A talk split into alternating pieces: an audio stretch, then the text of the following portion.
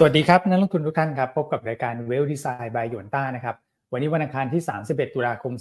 2566 นะครับเป็นวันทำการสุดท้ายของเดือนตุลาคมนะครับ วันนี้ก็ฮาโลวีนนะฮะสุขสันต์วันฮาโลวีนทุกท่านนะครับ แต่ว่า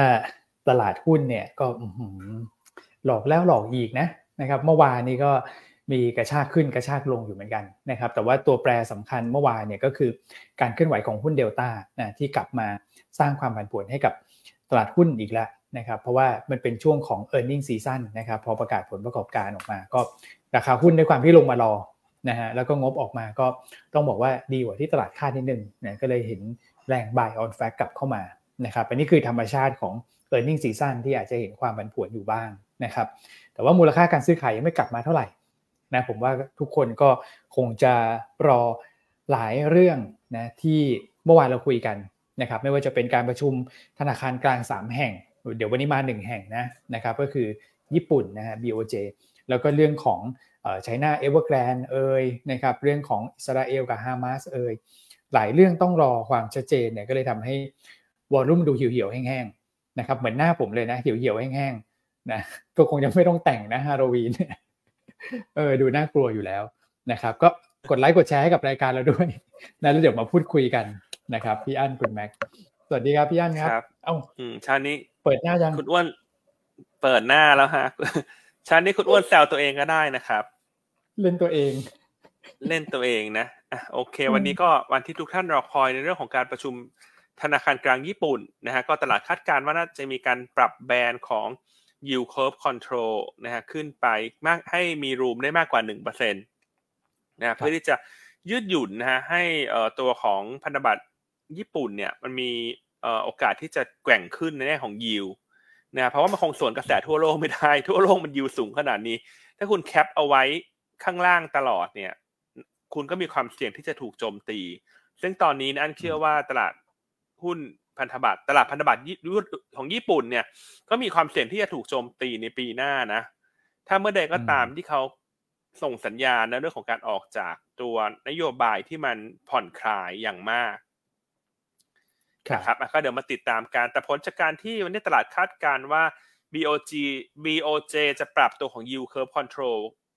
ตัว band ขึ้นเนี่ยทำให้ค่าเงินเยนเนี่ยกลับมาแข็งค่านะล่าสุดค่าเงินเยนเทียบกับดอลลาร์เนี่ย แข็งค่าสุดในรอบสามสัปดาห์ละอยู่ที่ประมาณหนึ่งร้อยสี่สิบเก้าเยนต่อ US ดอลลาร์ครับผมนะครับเพราะฉะนั้นเมื่อวานนี้เห็นได้ว่าดอลลาร์อ่อน แต่ว่าทำไมพวก commodity มันลงก็หลักๆมันเกิดจากเรื่องของเงินเยนนี่แหละ ส่วนภาพของตลาดหุ้นอเมริกาเมื่อคืนนี้แม้ว่าจะปรับตัวขึ้น แต่ด้วยความรู้สึกฉันคิดว่ามันไม่ค่อย healthy เลย มันมันมันเหมือนมันขึ้นเป็นตัวตัวเป็นชิ้นๆนะบอกไม่ถูกเหมือนกัน ก็ส่วนหนึ่งก็คงมาจากการปิด short ก่อนที่จะเข้าสู่การประชุมเฟดในวันพุธนี้เป็นหลักนั่นเอง นะครับแล้วไทยเราก็ไม่ต่างกัน แม้ว่าเมื่อวานนี้ไทยจะขึ้นเด่นนะ แต่หลักๆ มันก็เกิดจากตัวของเดลต้านะครับที่ขึ้นไปถึงหกเปอร์เซ็นต์นะ เป็นผลบวกกับดัชนีประมาณห้าจุดนะ ก็เห็นได้ชัดว่าแม้ว่าต่างชาติจะ long TFEX แต่ต่างชาติก็อาจจะมองว่าฉัน long TFEX ต่อเนื่องในช่วงนี้เป็นการปิด short และฉันก็ทำกำไรจากการเล่นขึ้นเล่นลงเดลต้าก็เป็นไปได้นะ เพราะไม่ไม่มีผลกับดัชนีค่อนข้างมาก นะดังนั้นภาพของตลาดหุ้นไทยที่ฟื้นตัวเมื่อวานเนี้ยเราก็มองว่ามันไม่ได้ healthy เช่นกันนะ มันเป็นชิ้นๆเป็นตัวตัวมากกว่า แล้ว volume ก็บางเฉียบแค่สามหมื่นหกพันล้านบาทเท่านั้นเอง แต่อย่างไรก็ตามนะการที่ rebound ขึ้นมาใกล้พันสี่เนี่ย ถ้าทะลุผ่านพันสี่ได้เนี่ยก็คงเป็นบวกเชิงจิตวิทยาบ้างนะครับแต่เราก็มองว่าการฟื้นตัวในรอบนี้เนี่ยถ้าทะลุพันสี่ได้เนี่ยหนึ่งสี่สองศูนย์บวกลบเท่านั้นเนี่ยมันเป็นจังหวะที่เราจะลดพอร์ต นะหรือว่าเราต้องกระชับพอร์ตนะ ไม่ใช่ว่าอุ้ยผ่านพันสี่เขาขึ้นมาใกล้พันสี่ร้อยยี่สิบฉันมั่นใจสุดขีดมาไล่ซื้อตรงนั้น ก็มีความเสี่ยงที่จะปรับตัวลง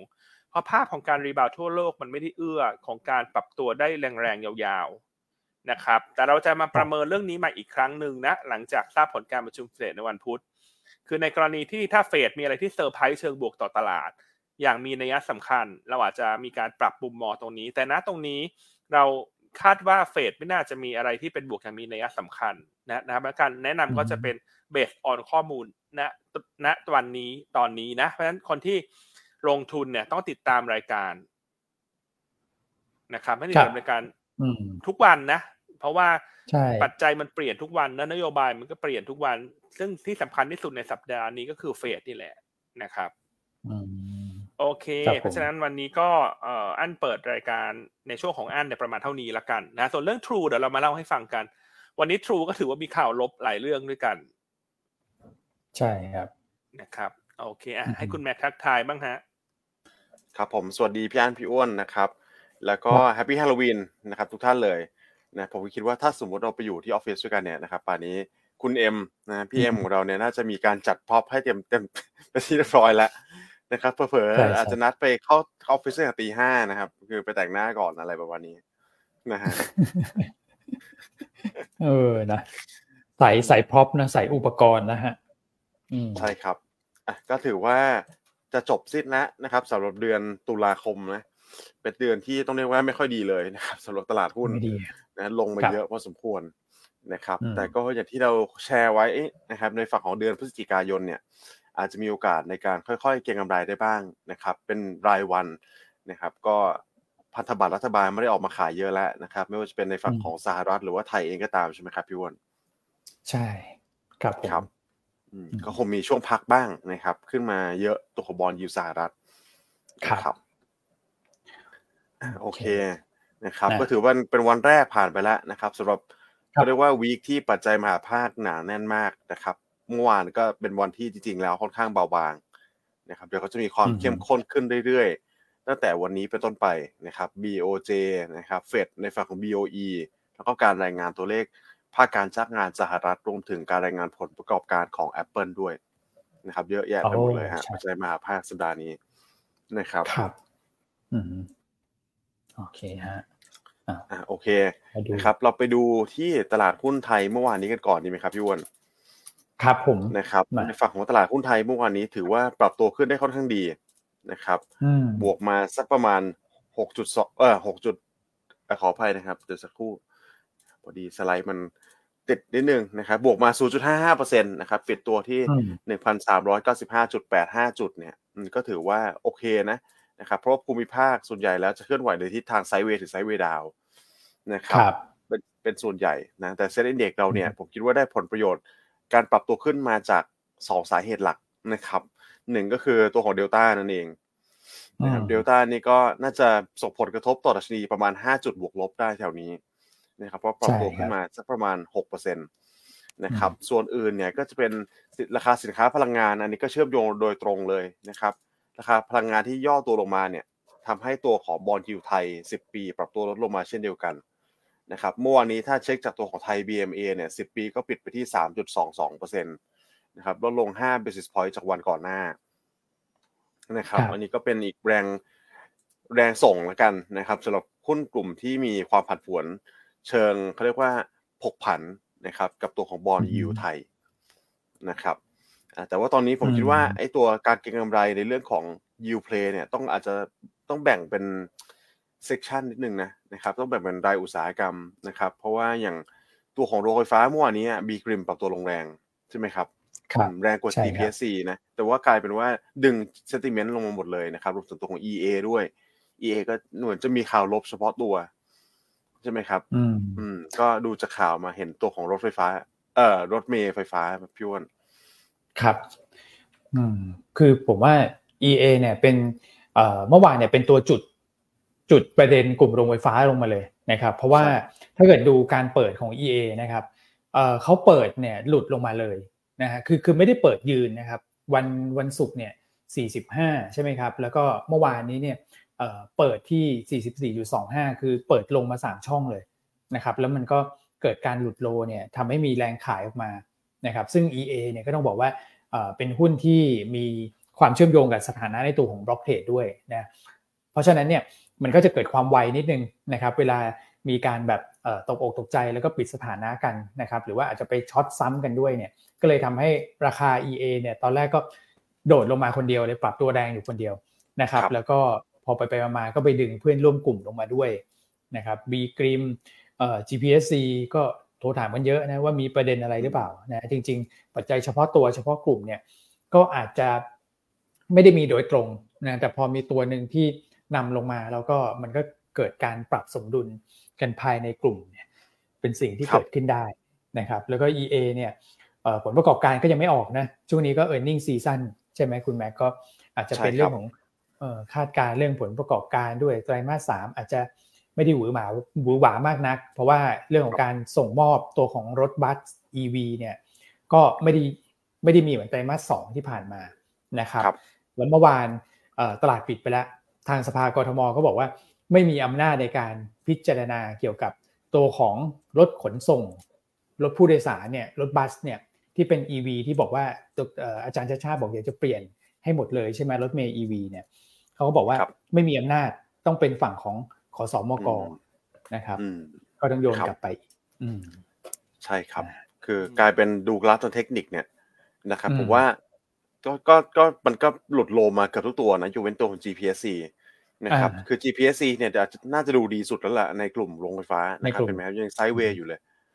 ใช่ ก็รอทดสอบเส้นเนี่ยนะครับ ตัวของค่าเฉลี่ย 10 วันอยู่ แต่ถ้าเป็นตัวอื่นเนี่ยกลายเป็นหลุดโลมาเลย แล้วก็โดยเฉพาะตัวที่ผลประกอบการดูจะไม่ค่อยดีใช่ไหมครับ อย่างตัวของ B กริมเนี่ยเป็นต้นนะครับ คือถ้าโดยภาพรวมเนี่ยผมคิดว่าจริงโรงกลุ่มโรงไฟฟ้านี่เอื้อในการฟื้นตัวหมดเลยนะไม่ว่าจะเป็นทางฝั่งของทั้งบอลยิวใช่ไหมครับรวมถึงการแข่งขันของเงินบาท ตอนนี้ เผื่อแป๊บๆครับพี่วอนพี่อันครับ ค่าเงินบาทเนี่ยแข่งค่าขึ้นมาเยอะแล้วนะนะครับหลุดสามหกแล้วใช่ไหมใช่หลุดสามหกลงมาเป็นสามสิบห้ากว่าแล้วนะครับอืม จริงๆก็ดูภาพรวมภาพแมกโรเนี่ยมันกลายเป็นเอื้อนะ กลุ่มโรงไฟฟ้าครับพี่อันอืมถ้าโรงไฟฟ้าก็อาจจะเลือกเป็นตัวตัวมากกว่าเนอะภาพตลาดโดยรวม มันก็เป็นแค่การรีบาวขึ้นมาแต่โรงไฟฟ้ามันลงมันลึกมาก ถ้าจะเลือกเป็นชิ้นๆเป็นตัวตัวก็อาจจะมองไปที่ GPSC ส่วน EA เนี่ยเนื่องจากปัจจัยลบค่อนข้างเยอะนะ หลาย ๆ ข่าวเลยอะแล้วงบไตรมาสสามถ้าไม่มีการส่งมอบรถ EV bus เนี่ยงบก็อาจจะไม่ค่อยสวย เพราะฉะนั้นอันคิดว่าอาจจะรอให้ราคาหุ้นเขาแกว่งออกข้างก่อนนะฮะหรือว่ารองบออกไปก่อนนะครับเพราะหุ้นช่วงนี้ทุกตัวเป็นอย่างนี้หมดนะครับ แนวโน้มกราฟมันเป็นอย่างนี้หมด ตัวไหนกราฟไม่ค่อยสวย ก็อาจจะต้องใจเย็นๆค่อย ๆ เป็นค่อยๆไปดีกว่า ครับนะครับ อะส่วนมีน้องๆที่เขาถามเข้ามาเนอะเป็นจุดซื้อเล่นสั้นหรือยังสำหรับภาพตลาดอันว่าจะเลือกเป็นตัวตัวได้นะ แต่ว่าก็ไม่ใช่จังหวะที่จะเพิ่มพอร์ตหรือว่าลุยสุดตัวนะคือแน่นอนว่าตอนที่มันลงไปใกล้ๆหนึ่งสามห้าศูนย์หนึ่งสามหกศูนย์ตรงนั้นเนี่ยมันเป็นจุดที่น่าซื้อละแต่ตรงนี้พอมันเข้ามาใกล้ๆพันสี่เนี่ยมันดูก้ากึ่งละนะครับ เพราะว่าเอ่อพันสี่ร้อยยี่สิบอาจจะเป็นแนวต้านสำคัญ ส่วน downside ด้านล่างอาจจะมองสักพันสามร้อยหกสิบมันก็เห็นว่า upside กับ downside ตรงนี้มันอยู่กึ่งๆกลางๆ แต่ข้อดีก็คือดัชนีมันขึ้นมาจากเดลต้าเป็นหลักในช่วงวันสองวันนี้ ก็เลยทำให้ถ้าไม่ดู index เนี่ยหุ้นหลาย ๆ ตัวที่มันลงมาลึก มันน่าจะมี upside ให้เล่น rebound ได้ พอสมควรนะ แต่ให้ดู index เป็น level ประกอบแล้วกันนะครับ ถ้าหนึ่งสี่สองศูนย์ขึ้นไปชนแล้วไม่ผ่านเนี่ยก็เราก็อาจจะเลือกขายทำกำไรรายตัวออกมาบ้างนะนะฮะนะฮะแล้วถ้าถามว่ากลุ่มไหนเล่น rebound ล่ะ แน่นอนก็ต้องพวกหุ้นงบสวยเป็นหลักไปก่อน ใช่ไหมฮะ GPSC หรือว่าแมวสีสวัสดอย่างเงี้ยนะใช่ไหมฮะที่เราคาดว่างบจะสวยคือตัวสวัสด์นะที่เรามันจะมีชื่อเล่นน่ารักน่ารักให้เขาเสมอ ส่วนบ้านปูเมื่อวานนี้ก็เริ่มฟื้นนะคือหลังจากเทคนิคหลุดลงไปเมื่อวานนี้ก็เริ่มฟื้นนะเออแล้วก็งบไตรมาสสามก็จะดีขึ้นคิวคิวครับผมนะครับก็ประมาณนี้เนอะเขาเล่นเป็นตัวตัวไปมากกว่าในช่วงนี้ ครับโอเคอะภาพตลาดเมื่อวานนี้ เป็นยังไงครับคุณแม็กเรื่องอื่นๆ ถือว่า volume เบาบางมากครับพี่อันเมื่อวานนี้ ก็มูลค่าการซื้อขายของ SET Index อยู่แค่สามหมื่นเจ็ดพันล้านบาทเท่านั้นเองนะครับ แต่ก็คงไม่ได้แปลก เพราะว่าตลาดหุ้นเอเชียก็ไปที่ทิศทางเดียวกันนะครับ หลังจากที่มีประเด็นมหภาคเยอะนะครับ ส่วนใหญ่เราจะเห็นประมาณนี้แหละนะครับ ภาพที่จะมีการขายในฝั่งของกระแสเงินทุนต่างชาติบ้างนะครับ หรือว่ามีการปรับพอร์ตรอลดความเสี่ยง นะครับ ก็รอติดตามก่อนเนี่ยไม่ว่าจะเป็นการประชุม FOMC การรายงานเงินเฟ้อต่างๆ พวกนี้เนี่ยนะครับเราก็จะมักจะเห็นตลาดค่อนข้างไซด์เวย์อยู่เพื่อรอติดตามปัจจัยมหาภาค อันนี้ก็เป็นธีมที่เป็นอย่างนี้มาตลอดทั้งปีเลยนะครับ ปีนี้แต่ถ้ามาดูตลาดหุ้นไทยกันบ้าง ก็ถือว่าโวลุ่มไม่ได้เยอะนะครับในฝั่งของตลาดในฝั่งของต่างชาติที่ขายออกไปเมื่อวานนี้เนี่ยก็อยู่สักประมาณ 760 ล้านบาทเท่านั้นเองนะครับ ก็เป็นพี่สถาบันเลยนะครับ เขาเรียกว่าผู้กองใช่ไหมครับพี่เบลผู้กองนะใช่ผู้กองเมื่อวานนี้ซื้อสุทธิเข้ามา900ล้านเหมาไปรายเดียวเลยครับยันครับเออคือผู้กองที่ซื้อตั้งแต่สัปดาห์ก่อนที่มีวันหนึ่งซื้อสามพันเห็นไหมว่าหลังจากนั้นเขาไม่เขาไม่ขายนะเขามีแต่ซื้อเบาหรือว่าทรงตัวหรือว่าซื้อเพิ่มเนอะเพราะเหมือนเขาซื้อเชิงสัญลักษณ์ไปแล้วไงว่าตรงนั้นนะจะต้องสู้ละใกล้ๆหนึ่งสามห้าศูนย์หนึ่งสามหกศูนย์ นะครับแต่ก็อันก็คิดว่าผู้กองก็เล่นสั้นนะจริงๆ ผู้กองก็ไม่ได้อันคิดว่าผู้กองซื้อหนึ่งสามหกศูนย์ผู้กองก็ไม่ได้มองจะกลับไปพันห้าร้อยบวกๆนะ อันว่าหนึ่งสี่สองศูนย์หนึ่งสี่สามศูนย์แถวนี้ผู้กองก็พร้อมลงรถนะถ้าภาพทั่วโลกมันไม่เอื้อแล้วปรับตัวลงมาใหม่ ครับ ครับอืมอืมเนี่ยครับก็ต้องเชื่อมโยงกันไปนะอย่างตัวของ FOMC เนี่ยนะครับ คือถ้าวันนี้นะผมคิดว่าถ้าวันนี้นะครับ หรือว่าพรุ่งนี้เนี่ยอื มมีตลาดหุ้นกลายเป็นว่าแรลลี่ขึ้นไปอย่างที่พี่อันบอกเลย เลยพันสี่ไปเนี่ยความน่าสนใจในการเก็งกำไรมันก็น้อยลงใช่ไหมครับในทิศทางกลับกันถ้าสมมติมันเกิดการย่อตัวลงมาเนี่ยสักประมาณ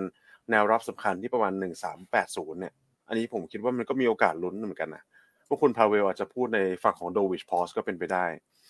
นะครับอืมก็ต้องดูระดับดัชนีประกอบด้วยใช่ไหมครับพี่อัน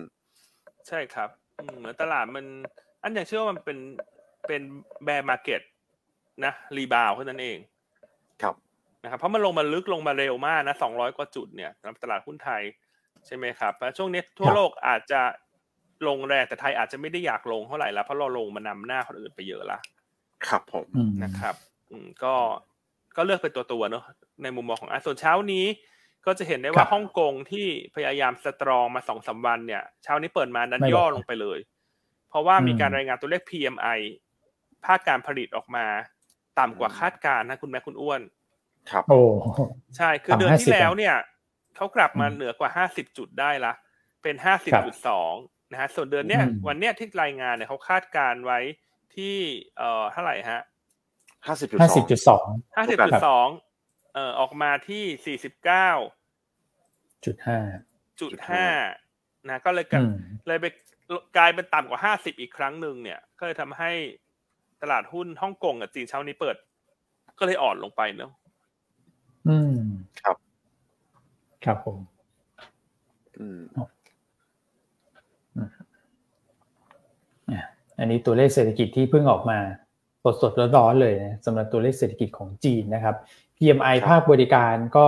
ต่ำกว่าที่ตลาดคาดนะครับ แม้ว่ายังยืนเนี่ย50นะฮะออกมาที่ 50.6 แต่ว่าตลาดคาด 51.8 แล้วก็ เดือนที่แล้วเนี่ยอยู่ที่ 51.7 นะฮะก็เป็นภาพของการชะลอตัวลงมา ซึ่งอาจจะดูสวนทางกับความรู้สึกของคนนะที่มองว่าจีนเนี่ยพยายามกระตุ้นเรื่องของการบริโภคภายในประเทศต่อเนื่อง แต่ว่าตัวเลขมันเริ่มจะกลับมาชะลออีกครั้งหนึ่งละนะครับ ครับอืมครับเพราะฉะนั้นก็ต้องรอติดตามนะแต่คิดว่าพฤศจิกน่าจะดีขึ้นนะเพราะว่าควรจะบาซูก้าครับบาซูก้าเขาเพิ่งประกาศช่วงกลางเดือนตุลาเนอะมันคงจะไปเห็นผลอืมในพฤศจิกเป็นหลัก ส่วนตุลาก็อาจจะ เหี่ยวเหี่ยวๆแห้งๆวันหยุดยาวก็เยอะคุณว่าะเขาหยุดเอ่อช่วงเทศกาลวันชาติจีนไปต้องเยอะเนอะภาคการผลิตต่างๆ มันก็จะชะลอตัวลงอืมใช่ครัโอบเคนะครับอะไปดูที่ NVDR กับ SPL ฮะคุณแม็กมีอะไรที่ประหลาดประหลาดๆมะแต่น่าจะไม่ค่อยมีนะ ใช่ไหมครับวอลลุ่มมันเฉียบบางเฉียบแล้วเมื่อวาน โอเคงั้นก็อาจจะผ่านไปเลยก็ได้ฮะ ดีไหมฮะ แล้วก็เดี๋ยวเราไป ดูที่ตลาดต่างประเทศดีกว่า แล้วก็มาคุยกันเรื่องของได้เลยค BOJ รับนะฮะแล้ววันนี้ข่าวหุ้นรายตัวก็เยอะด้วยเนอะเรื่องของกลุ่มสื่อสารเนี่ยวันนี้มีทั้งเรื่องบวกเรื่องลบเข้ามาผสมกันนะฮะแล้วก็วันนี้อันก็อยากจะเอ่อแนะนำ product ใหม่ๆจากทางหยวนต้าให้ทั้ง IC และลูกค้าของหยวนต้าเรารวมทั้งเอ่อท่านอื่นๆนะที่อาจจะเป็น potential ลูกค้าเราเนี่ยรับฟังด้วยว่าหยวนต้าเราเนี่ย product ครบครันจริง ๆนะครับอืมเดี๋ยวอาจจะใช้เวลาตรงเนี้ยคุยกันกับทุกท่านวันนี้ด้วยนะครับ ได้ครับงั้นเดี๋ยวผมเข้าไปสู่ประเด็นต่างประเทศนะครับ จริงๆแล้วก็ประเด็นสำคัญเนี่ยมีอยู่สักประมาณสองสามประเด็นนะครับ อย่างแรกเลยก็เอาในฝั่งของจีนก่อนละกันนะครับ จีนมีการเคาะมาเรียบร้อยแล้วนะครับสำหรับตัวของ China Evergrande นนะจริงๆแล้วเนี่ยผมคิดว่าประเด็นนี้กลายเป็นประเด็นบวกนะนะครับ แต่ว่าดันเจอตัวของการรายงาน PMI ที่เป็นลบไปเนี่ยตลาดหุ้นจีนกับฮ่องกงเลยเลยไม่ได้ enjoy ประเด็นนี้นะครับ คือตัวของ Evergrande ล่าสุดนะครับศาลชั้นสูง ในฝั่งของฮ่องกงมีการเขาเรียกว่ายังไม่ได้ตัดสินแล้วกัน มีการเลื่อนออกไปก่อนนะครับ มีการเลื่อนการตัดสินในฝั่งของการเอ่อ liquidation นะครับ หรือว่าถ้าท่านไหนอ่านในข่าวเนี่ยคำว่า wind up เนี่ยนะครับก็เป็นความหมายเดียวกันนะครับ wind up W I N D แล้วก็ up เนี่ยติดกันนะครับความหมายก็คือการนำสินค้านะครับหรือ asset ของบริษัทเข้าไปขายท่อตลาดนะครับศาลยังไม่ได้ตัดสินตรงนี้แล้วก็มีการเลื่อนกำหนดนะครับไปยังวันที่ 4 ธันวาคมก็คือเลื่อน ต่อชีวิตไปอีกหนึ่งเดือนนะครับเพื่อให้ทางฝั่งของ Evergrande เนี่ยไปการทำการรีสตรัคเจอร์นะครับวางแผนการปรับโครงสร้างหนี้กับเขาเรียกว่าเจ้าหนี้นะครับว่าออกมาแล้วจะเป็นยังไงนะครับ แต่ว่าโดยรวมเนี่ยผมคิดว่า 5 สัปดาห์นี้แหละนะครับ ก็เป็น 5 สัปดาห์ที่สำคัญอย่างยิ่งเลยนะครับ กับตัวของ China Evergrande แล้วก็ในฝั่งของจีนด้วย นะครับเหมือนเรื่องเรื่องส่งกันบ้านนะฮะคือถ้าส่งกันบ้านวันนี้ผมว่าคือจบแล้วนะครับอาจารย์ก็เลยแบบต่ออายุให้ซะหน่อยนะครับไปอีกเดือนหนึ่งแต่ก็มีการต้องมีการพูดคุยกันเยอะนะครับ เพราะว่าขั้นตอนในการที่สมมติถ้าถ้าศาลตัดสินว่าจะเกิด liquidation เกิดขึ้นมาจริงเนี่ยนะครับ ก็จะมีตัวของคล้ายๆ ตัวของ trustee เนี่ยมาดูแล asset นะครับ ซึ่งคือถ้ามันเป็นสภาพนั้นเนี่ยนะครับมันมันค่อนข้างยากมากเลยที่ผมคิดว่ามันจะมีการควบคุมหรือมีการทำให้ โปรเจกต์มาเดินหน้าต่อไปได้ เพราะว่าหนึ่งเลยคือไม่ได้มีความเชี่ยวชาญเท่าผู้ประกอบการอยู่แล้วนะครับสองคือในฝั่งของโครงการในของ e v e r g r a n d เขาเนี่ยมันหลายมณฑลมากเหลือเกินนะครับแล้วก็มีเป็นหลายร้อยโปรเจกต์ถูกไหมครับการบริหารการจัดการเนี่ยหรือว่าจะการไปขายท่อตลาดเนี่ยมาทำได้ยากมากนะครับซึ่งตลาดก็ประเมินว่าอาจจะไปกระทบในฝั่งของสถาบันการเงินด้วยนะครับต้องมีการมาร์กลอสสินทรัพย์ต่างๆนะครับในการที่เขาปล่อยกู้ให้ตัวของ China Evergrande ไปนะครับแต่ก็ หนึ่งเดือนครับ มีเวลานะฮะมีเวลาเดี๋ยวก็อยากให้จดวันนี้ปฏิทินแล้วกัน วันที่สี่ธันวาคมนะครับก็ถือว่าคลี่คลายไปประเด็นหนึ่งแล้วนะครับ ที่เราให้ติดตามกันแล้วบอกว่าอลองดูช่วงต้นพฤศจิกายนนะว่าใครจะเก็งกาไรกับเข้ามาเก็งกาไรระยะสั้นเนี่ยเดี๋ยวรอประเด็นมหาภาค ถ้าใครสายเซฟก็คือสัปดาห์นี้ผ่านไปก่อน สัปดาห์หน้ามันจะค่อนข้างเบาบางแล้วนะครับ อืมโอเคนะก็วงกันไว้ในปฏิทินนะสี่ธันวาคม เดี๋ยวมาติดตามกันอีกครั้งหนึ่งนะเพราะเรื่องนี้ก็เป็นเรื่องใหญ่เนอะเพราะมันจะกระทบกับภาพรวมของกลุ่มอสังหาริมทรัพย์ในจีนกับฮ่องกงค่อนข้างมากเลยทีเดียว ใช่ครับนะครับอถัดไปฮะ สหรัฐเมื่อคืนนี้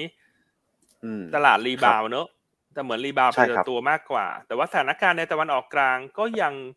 ไม่ได้มีการคลายตัวลงสักเท่าไหร่นะคุณแม็กใช่ไหมฮะเพราะผู้นำอิสราเอลก็ยังคงแข็งกร้าวมากนะฮะยังไม่ได้มีการประกาศหยุดยิงเนอะแม้ว่า หน่วยงานองค์กรสากลไม่ว่าจะเป็น UN UNICEF หรือประเทศใหญ่ๆทั่วโลกก็ออกมาเรียกร้องนะ ว่าให้หยุดยิงเพื่อที่จะทางด้านเอ่อปาเลสไตน์เนี่ยเขาจะได้สามารถเอ่อให้ผู้อพยพเนี่ยเขาเดินทางออกมาได้นะแต่สิ่งที่น่าแปลกเนี่ยคือเมื่อวานนี้เอ่อสถานการณ์ในตะวันออกกลางดูเหมือนจะทรงตัวใช่ไหมซึ่งมันก็ควรทรงตัวทางตึงเครียดนะ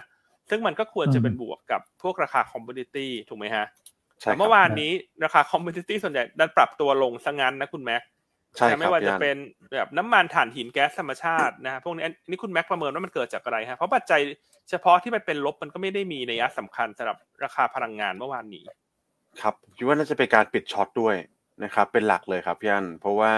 อันนี้ผมเห็นด้วยกับพี่อันอย่างยิ่งเลยนะครับว่าไอ้ไอ้ในฝั่งของตะวันออกกลางเนี่ยไม่ได้อันนี้ลงมันราคาน้ำมันลงเหมือนเขาหยุดยิงกันแล้วเลยนะฮะนะครับ แต่ว่า เออมันกลายเป็นว่าเขาแค่พอสเฉยๆแล้วก็จริง ๆ โอกาสในการที่มันจะลามไปในภูมิภาคเนี่ยนะครับ หรือว่ามีประเทศอื่นเข้ามาเข้ารูปสงครามด้วยเนี่ย ผมว่ามันยังไม่ได้หายไปนะ โอกาสที่มันจะเป็นภาพนั้นนะครับ แต่ว่าราคาสินค้าพลังงานลงมาแรงนะครับ ก็คงเป็นการ take profit กันบ้างนะครับ รวมถึงการ deleverage ลงมาในการที่รอติดตามปัจจัยมหาภาคอื่นๆนะครับ อืมใช่ครับ เพราะเป็นสัปดาห์ของการประชุมธนาคารกลางเนอะ แล้วก็ตัว BOJ เนี่ยมันจะมีผลมากต่อค่าเงินดอลลาร์อินเด็กถูกไหมฮะ ทั้งแกว่งขึ้นแกว่งลงนี่แหละท่านอันนั้นทุกคนก็แบบเบาไม้เบามือเนาะเออมันเลยเคลื่อนไหวแบบแปลกๆถูกไหมเคลื่อนไหวแปลกๆเมื่อวานนี้ มันไม่ค่อยจะไปในทิศทางเดียวกันสักเท่าไหร่เมื่อวานนี้ ครับนะครับก็ควรระมัดระวังครับพี่ใช่ไหมครับพี่อัน จุดนี้ว่าราคาน้ำมันเนี่ยคือมันก็ผันผวนมากช่วงนี้นะครับถ้ามีข่าวเชิงลบเข้ามาเนี่ย มันก็พร้อมที่จะ rebound แรงนะผมคิดว่านะครับ ใช่ครับเห็นด้วยอะคุณแม็กเลยฮะโอเคอะมีเรื่องอื่นไหมคุณแม็กยุโรปเมื่อวานนี้พวกตัวเลขเยอรมันอาจจะออกมาเหมือนดีกว่าคาดเนอะแต่ก็แต่ก็เฉยๆเพราะว่ามันก็ยังมันก็ drop Q Q year ใช่ไหมฮะเยอรมันเมื่อวานนี้ ตัวเลข GDP ไตรมาสสามที่ออกมา ใช่ครับ ก็เมื่อวานนี้สำหรับตัวของเยอรมันเนี่ยการรายงาน GDP ไตรมาสสามนะครับก็ลดลงไปสักประมาณ 0.1% Q on Q แล้วก็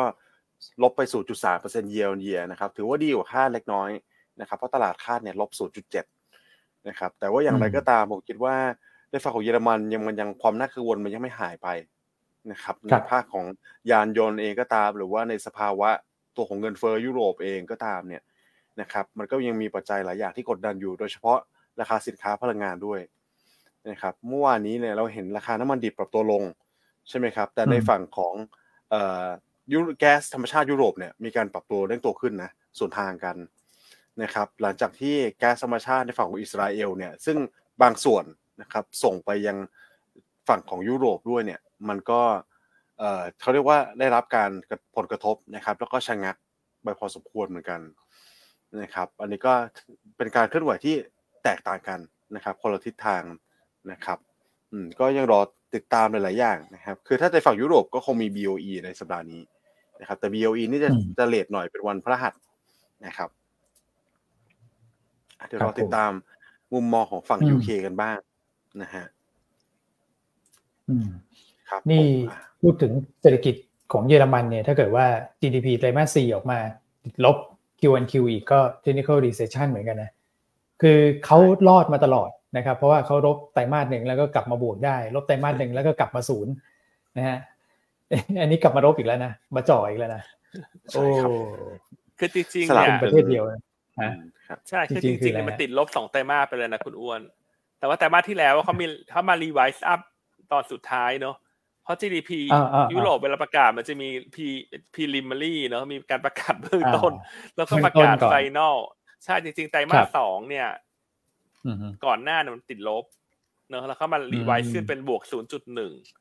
นะครับพอครับไตรมาสเนี้ยที่ประกาศเมื่อวานมันเป็นครั้งแรกนะเป็นเบื้องต้นมันก็เลยติดลบนะลบอีกอะเออใช่ลบอีกแล้วนะแต่จริง ๆ เนี่ยมันก็คือออืมฮึล่อแร่ป้อแป้อะคุณเยอรมันน่ะ ใช่อืมถ้าเยอรมันล่อแร่ป้อแป้ยุโรปโดยรวมก็ก็ไปไม่ไหวหรอก เพราะว่าตอนนี้กลายเป็นอืม price war เรื่องของ รถยนต์ EV นะโอ้โหมันเป็นอะไรที่โอ้โหหนักน่ามากตื่นเต้นและน่าติดตามนะ ว่าสุดท้ายใช่นะผู้รอดชีวิตมันจะเป็นใครเนี่ย ตอนนี้ญี่ปุ่นเขาก็ออกมาเคลมแล้วนะว่าเขาทำว่าอะไร solid battery ทำอะไร เดี๋ยวเขาจะมาสู้มาสู้อะกับทางด้านค่ายอืมจีนกับค่ายสหรัฐอเมริกาได้ด้วยเช่นกันนะอืมครับนะครับอะต้องติดตามนะอืมใครเป็น ใครเป็น FC รถยนต์ยี่ห้ออะไรก็ติดตามกันละกันเนอะแต่อันว่าอืมต่อจากนี้ไปเนี่ย ครับ FC รถยนต์แต่ละยี่ห้อจะเปลี่ยนใจนะอ่าผมเหมือนว่ามีโอกาสนอกใจมีผนะลมีโอกาสนอกใจใช่เปลี่ยนไปเปลี่ยนแบรนด์ไปเปลี่ยนแบรนด์มา เพราะอันเชื่อว่ารถจีนเนี่ยอืมจะมีความสำคัญมากขึ้นเรื่อยๆในตลาดโลกนะอืมอืมนะครับผมโอเคอะปัจจัยอื่นๆแล้วฮะคุณยุโรปแม็กต่างประเทศ ครับ ก็มีมุมมองอันนี้แชร์เพิ่มเติมนะครับ ในฝั่งของ commodity จาก World Bank เนี่ย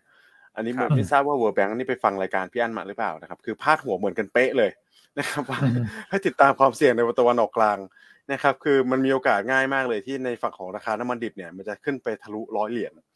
นะครับ ถ้าอืมความตึงเครียดเพิ่มมากขึ้น แล้วเขาไม่มีการประเมิน case case scenario ไว้ด้วยครับพี่อันพี่อ้วนว่าถ้าสมมติครับว่าประเทศอื่นเข้าร่วมนะครับ แล้วก็เอ่อตัวของอุปสงค์เอ่ออุปทานน้ำมันดิบในภาคภาคตะวันออกกลางเนี่ยอาจจะมีผลกระทบสักประมาณ5 0 0แสน บาร์เรลต่อวันถึง 2 ล้านบาร์เรลต่อวันได้นะครับโอ้คือถ้าเป็นระดับนี้เนี่ยน่าจะทะลุนะครับในระดับร้อยสอง100เหเหรีรียยญญได้สบใช่หนึ่งร้อยเหรียญได้สบายๆนะครับแต่ว่า worst case นะครับ worst case ก็คือเป็นสงครามขนาดใหญ่เลยเนี่ยซึ่งโอกาสเกิดขึ้นอันนี้ไม่ได้ให้เยอะแล้วครับแต่เขาก็มีการประเมินไว้นะครับอืมว่ามีการเข้าร่วมรบของหลายประเทศในตะวันออกกลางเนี่ยอาจจะทำให้อุปทานเนี่ยหายไปสักประมาณ6-8 ล้านบาร์เรลต่อวันเลย นะครับเพราะโอ้ถ้าหายไประดับนั้นนี้ระดับนั้นเนี่ยนะครับซึ่งเกิดขึ้นล่าสุดสักประมาณปี 1973 นะครับ ตัวของอาหรับออยเอมบาโกเนี่ยทำให้ราคาน้ำมันดิบมันพุ่งพุ่งขึ้นไปสักประมาณ 157 เหรียญเลยนะครับอันนั้นเยอะพอสมควรนะแต่ว่าโอกาสเกิดน้อยอืมนะครับ ก็ติดตามเป็นรายวันแล้วกันผมคิดว่าตอนนี้ถ้าใครจะเก่งกลุ่มพลังงานต้นน้ำเนี่ยนะครับไม่ว่าจะเป็นเอ่อการปรับตัว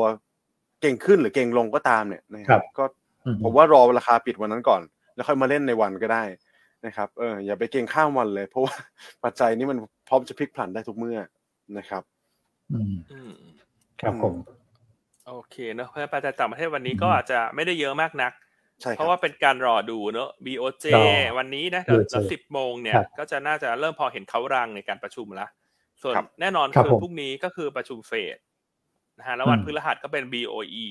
แล้วตลอดสัปดาห์เนี้ยก็จะเป็นตัวเลขภาคแรงงานที่เข้ามาสอดแทรกเนอะตัว job opening ตัวครับเอ่อเลข non farm payroll ตัวเลขจ้างงานของ ADB โอ้ยสัปดาห์นี้นี่ใช่ประเด็นครับเยอะ แล้วก็สอดแทรกไปกับผลประกอบการไตรมาสสามที่ทยอยรายงานต่อเนื่อง อย่างเช้านี้เนี่ยมีหุ้นกลุ่มค้าปลีกที่รายงานงบออกมาสองตัวนะฮะที่อยากจะเล่าให้ฟังแบบเป็นลักษณะบีฟสั้นๆ และการส่วนรายละเอียดเพิ่มเติมท่านอาจจะถามจาก IC ท่านนะ เพราะว่าทาง research ก็ให้ข้อมูลในช่องทางที่เป็นเจ้าหน้าที่ IC ไปเรียบร้อยแล้ว ตัวแรกคือ Home Pro นะ งบออกมา in line พันห้าร้อยล้านบาทนะฮะทรงตัว year on year นะฮะแต่ลดลง Q on Q นะครับอันนี้ราคาหุ้นก็อาจจะเป็น neutral นะ เพราะว่างบออกมา in line แต่ Global เนี่ยงบออกมาต่ำกว่าคาดการณ์นะครับใช่กำไรไตรมาสสามออกมา 525 ล้านบาท ลดลง 32% year on year แล้วก็ 25% Q on Q ต่ำกว่าที่เราคาดประมาณ 16%แล้วก็ต่ำกว่าที่ตลาดคาดประมาณ 10% นะครับดังนั้นวันเนี้ยเอ่อจะเห็นแรง take profit หลังจาก global เมื่อวานนี้จะฟื้นขึ้นมาเก่งงบไปแล้วนะครับประกอบกับเรื่องของเม็ดเงินดิจิตอลวอลเล็ตตอนเนี้ยอาจจะเลื่อนไปเป็นไตรมาสสามปีหน้าใช่ไหมครับคุณอ้วน ใช่ครับพี่อันเพราะว่าเมื่อวานเนี่ยคือก็มีน้ำหนักนะ คุณพิชัยเนี่ยนะครับ ก็คือ เป็นที่ปรึกษาของนายกรัฐมนตรีด้วยเป็นหนึ่งในที่ปรึกษานะครับ แล้วก็ออกมาให้ความเห็นในเวทีสัมมนาของทางสวที่จัดเนี่ยนะครับเขาบอกว่าคือรายละเอียดเนี่ยค่อนข้างที่จะชัดนะครับเขาก็ชี้แจงว่าอาจจะเป็นประมาณสัก 40 ล้านคน แล้วก็กระตุ้นกันยาเนี่ยน่าจะเหมาะสมกันยาปีหน้า เพราะอะไรเพราะว่าถ้าเกิดให้เวลา 6 เดือนเนี่ยมันต้องครอบคลุมช่วงวันหยุดยาวด้วยครับเพราะไม่งั้นเนี่ยให้ใช้ในอำเภอเนี่ยคนถ้าเกิดไม่มีช่วงหยุดยาวเนี่ยคนก็กลับไปใช้ไม่ได้ แต่ถ้าเกิดเป็นกันยาเนี่ยมันก็จะค่อมไปทั้งปีใหม่ แล้วก็สงการได้ด้วยเหมือนกันเขาก็เลยบอกว่า อย่างเนี่ยอาจจะเป็นกันยาปีหน้านี่โอ้โหเหี่ยวแห้งเลยนะเดือนเก้าเลยนะครับผมถ้างี้มันจะเป็นสูญญากาศทางเศรษฐกิจไหมคุณอ้วน แต่ผมผมกลับมองอย่างนี้ครับพี่อันว่า หรือว่าคนจะกลับมาซื้อละไอ้ดิฉันดิฉันคิดว่าฉันจะไม่ซื้อตลอดดิฉันไม่ซื้อละเอ้ยไม่ใช่มันถึงฉันกลับมาซื้อละเพราะว่ามันดูแล้วจะเลื่อนนานเหลือเกิน เออแต่จริงๆเนี่ยมาตรการการรุ่นเศรษฐกิจเนี่ยเขาบอกว่าจะให้มีผลนะสำลิดผลเนี่ยไม่ควรบอกก่อนแล้วบอกปุ๊บต้องทำเลย คือพอเนี้ยบอกว่าอีกนานทำเนี่ยผลกับเศรษฐกิจผมว่ามันไม่เยอะละเพราะฉะนั้นสิ่งที่รัฐบาลต้องหาเนี่ยก็คือมาตรการกระตุ้นด้านอื่น ไม่ว่าจะเป็นโครงสร้างพื้นฐาน หรือว่าจะช่วยเหลือภาคการเกษตร ผู้มีรายได้น้อยอย่างเงี้ยไปก่อนเนี่ยนะครับก็คือเป็นเหมือนแบบประคับประคองเศรษฐกิจคล้ายๆกับรัฐบาลชุดที่แล้วเนี่ยผมว่าจะต้องมีตัวเนี้ยออกมานะครับ ส่วน คุณแม็กอยากจะซื้ออะไรล่ะ iPhone 15 หรืออะไรพวกเนี้ย คุณก็ซื้อไปเลย คุณก็ไม่ต้องรอแล้วนะเพราะว่าเขาซื้อมาแล้วคุณเอาซื้อมาแล้วใช่ไหมผมผมรอพี่อันซื้อให้อยู่ครับอันนี้มีหลักฐานคนคุณไม่ได้เนี่ยนี่ครับของผมนี่สิบโอ้โหสิบสองสิบเอ็ดสิบสองนะเก่ามากครับจำรุ่นไม่ได้ รอเผื่อพี่ให้พี่อันพี่อ้วนจะใจดีซื้อให้เครื่องหนึ่งนะครับ โอเค เพราะฉะนั้นก็ก็รอแล้วกันรอความคืบหน้าแล้วกันเดี๋ยวผมมีความคืบหน้าเป็นระยะระยะนะครับอะในประเทศมีเรื่องอะไรครับคุณอ้วน ในประเทศเนี่ย ก็จะมีเรื่องนี้อะถ้าเกิดว่าเป็นเรื่องเนี้ย ผมผมมองว่าเออเป็นเรื่องของการกระตุ้นเศรษฐกิจที่มันกระชากขึ้นมา มันอาจจะหายไป แต่ว่าปัจจัยรบกวน bond yield ก็จะลดลงเช่นกันนะครับ ผมว่าตรงนี้มันเป็นจุดที่ดีนะพี่อันเพราะว่าก่อนหน้านั้นเนี่ยเงินบาทเนี่ย ที่ที่ผมเห็นนะก็คือเริ่มแข็งค่า outperform ภูมิภาคเพราะว่าเราเกินดุลการค้ามา 2 เดือน คือในอาเซียนไม่มีใครเกินดุลการค้าเลยเราเนี่ยเป็นประเทศที่สามารถเกินดุลได้แล้วก็ดุลบัญชีเดินสะพัดเดี๋ยวลุ้นวันนี้แบงก์ชาติประกาศตัวเลข ถ้าเกิดว่าเกินดุลเนี่ยผมคิดว่ามันจะเป็นภาพอย่างนี้ครับก็คือต่างชาติเนี่ยอาจจะไม่รู้ไปไหนก็คือเอาเงินมาพักในพันธบัตรของไทยก็เป็นไปได้ เพราะว่าของเราก็ไม่ขี้เหร่นะก็สามเปอร์เซ็นต์กว่าๆแล้วก็เงินบาทเนี่ยถ้าเกิดว่ามันเกินดุลบัญชีเดินสะพัดโดยธรรมชาติอะ มันก็จะเคลื่อนไหวแบบทรงตัวหรือว่าแข็งค่านะครับถ้าเกิดว่า dollar index ไม่ได้ผันผวนมากนักนะนะครับผมก็เลยมองว่าถ้า bond yield ตลาดตลาดพันธบัตรนิ่งๆ จากเรื่องนี้มันก็อีกด้านหนึ่งอะมันข้อดีก็คือว่าทำให้ต่างชาติเนี่ยกลับมาซื้อบอลนะครับแต่ไม่ได้หมายความว่าซื้อหุ้นนะกลับมาซื้อบอลก่อนนะครับแล้วก็ข้อเสียก็คือว่ามันเป็นเรื่องของการกระตุ้นเศรษฐกิจที่มันอาจจะหายไป แต่ว่าเรามองภาพระยะสั้นก่อนตอนนี้ ก็คือเอาตลาดบอลนิ่งๆ ไว้ก่อนนะครับส่วนเรื่องของในประเทศเนี่ย ประชุมครมวันนี้เนี่ยผมว่ามันจะมีเรื่องหนึ่งก็คือเรื่องน้ำตาลจำได้ไหมว่าก่อนหน้านี้เขาบอกว่าจะให้ขึ้น 4 บาทต่อกิโล